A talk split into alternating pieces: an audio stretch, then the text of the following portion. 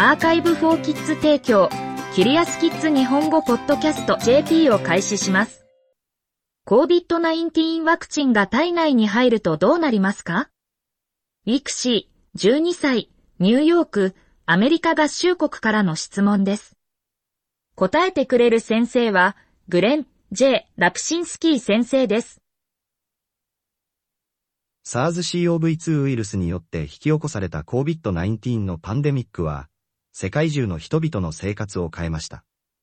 2021年8月下旬の時点で、米国だけで63万人以上が亡くなっています。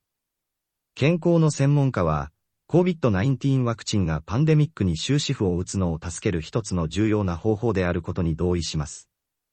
しかし、ワクチンを接種することは、子供と大人の両方にとって怖く感じることがあります。さらに、COVID-19 ワクチンがどのように働くのかについては多くの情報がありますが、その一部は理解するのが難しい場合があります。私は、バクテリアやウイルスなどの細菌を研究する小児会で、感染症の医師、そして科学者として、パンデミックと COVID-19 ワクチンの開発に最新の注意を払ってきました。チャプター1ワクチンは侵入者に似せて作られています。ワクチンについて理解するための最も重要なことは、あなたの体が細菌に感染する前に、感染と戦うためにどのように準備するかをあなたの体に教えてくれるということです。このように、ワクチンは、もしワクチンがなければ、あなたを重い病気にする可能性のある細菌による侵入に備えて、あなたの体が準備するのを助けます。米国で入手可能な3つの COVID-19 ワクチンはすべて SARS-CoV-2 ウイルスまたはコロナウイルスのスパイクタンパク質と呼ばれるものに焦点を当てています。SARS-CoV-2 は丸いウイルスであり、その全体にブツブツしたバンプがあります。ゴルフティーで覆われた野球ボールのような感じです。このバンプがスパイクタンパク質です。実際のコロナウイルスでは、スパイクタンパク質を使って COVID-19 ウイルスが細胞に侵入すると、ウイルスが自分のコピーをより多く作れるようになります。これは、受容体と呼ばれる特定の種類のタンパク質を人間の細胞、特に肺の細胞に付着させることによって行われます。このようにして、ウイルスは健康な細胞に侵入し、私たちの体はそれらに感染する可能性があります。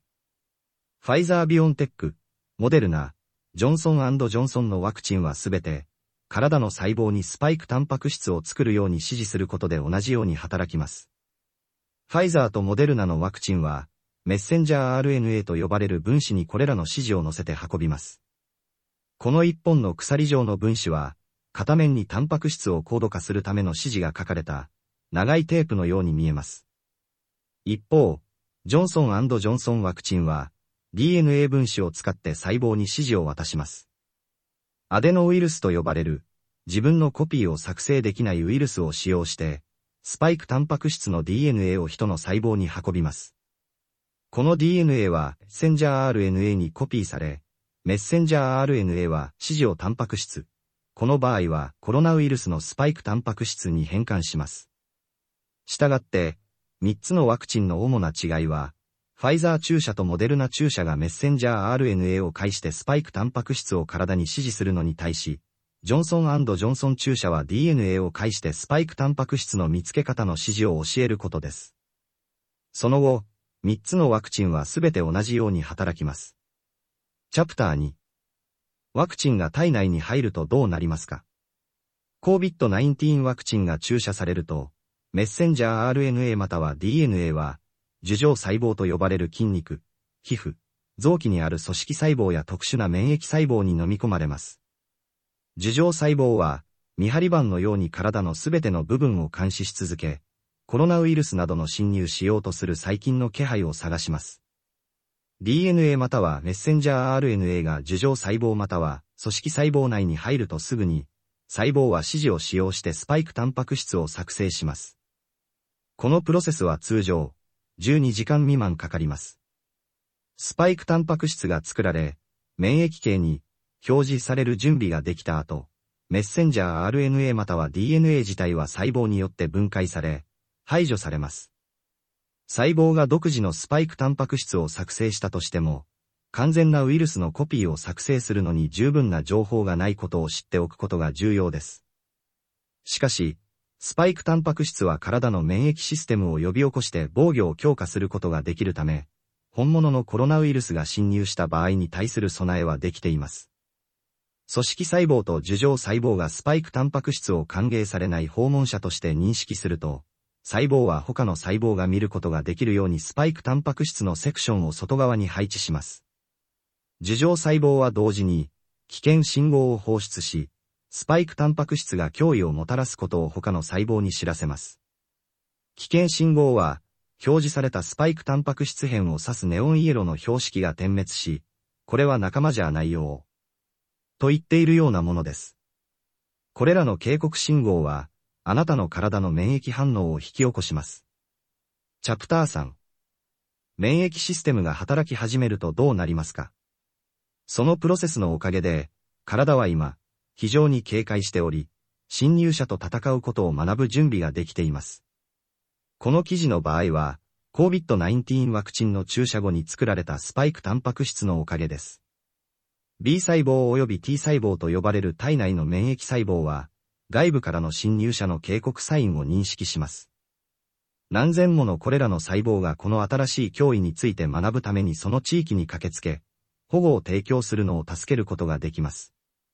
B 細胞は、抗体と呼ばれる、トラップを構築するスペシャリストであり、侵入するスパイクタンパク質をすべて除去します。様々な B 細胞が、ウイルスや細菌の様々な部分を認識する多くの特殊な抗体を作ります。そして、B 細胞は工場のように機能し、これから長い間、体を保護するために、脅威がなくなった後も、認識された脅威に対する抗体を作り続けます。ヘルパー T 細胞と呼ばれる T 細胞の一種は、危険信号が存在する場合に B 細胞が抗体を作るのを助けます。別の種類の T 細胞は、体内の他の細胞がウイルスに感染しているかどうかを確認するために働きます。そのタイプの T 細胞が感染した細胞を発見した場合、感染した細胞を除去することで、それ以上のコピーを作成して他の細胞に感染を広げることはできません。チャプター4。なぜ腕が痛いのですか？これらの重要なプロセスはすべて体内で起こっているため、皮膚の下で闘争が起こっているという実際の症状が見られる場合があります。注射をした後に腕が痛くなった場合、それは樹状細胞、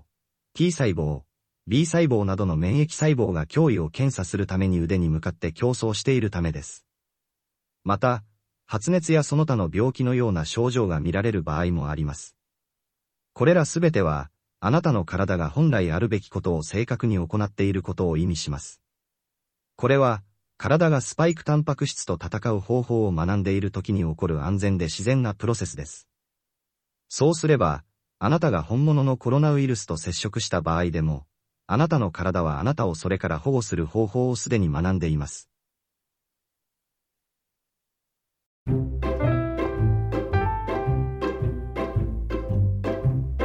キリアスキッズ日本語ポッドキャスト JP を終わります。この記事はクリエイティブコモンズライセンス CCL の下でザ・カンバセーションと各著作者からの承認に基づき再発行されています。日本語訳はアーカイブフォーキッズの翻訳責任で行われています。ウェブサイトでオリジナルの記事を読めます。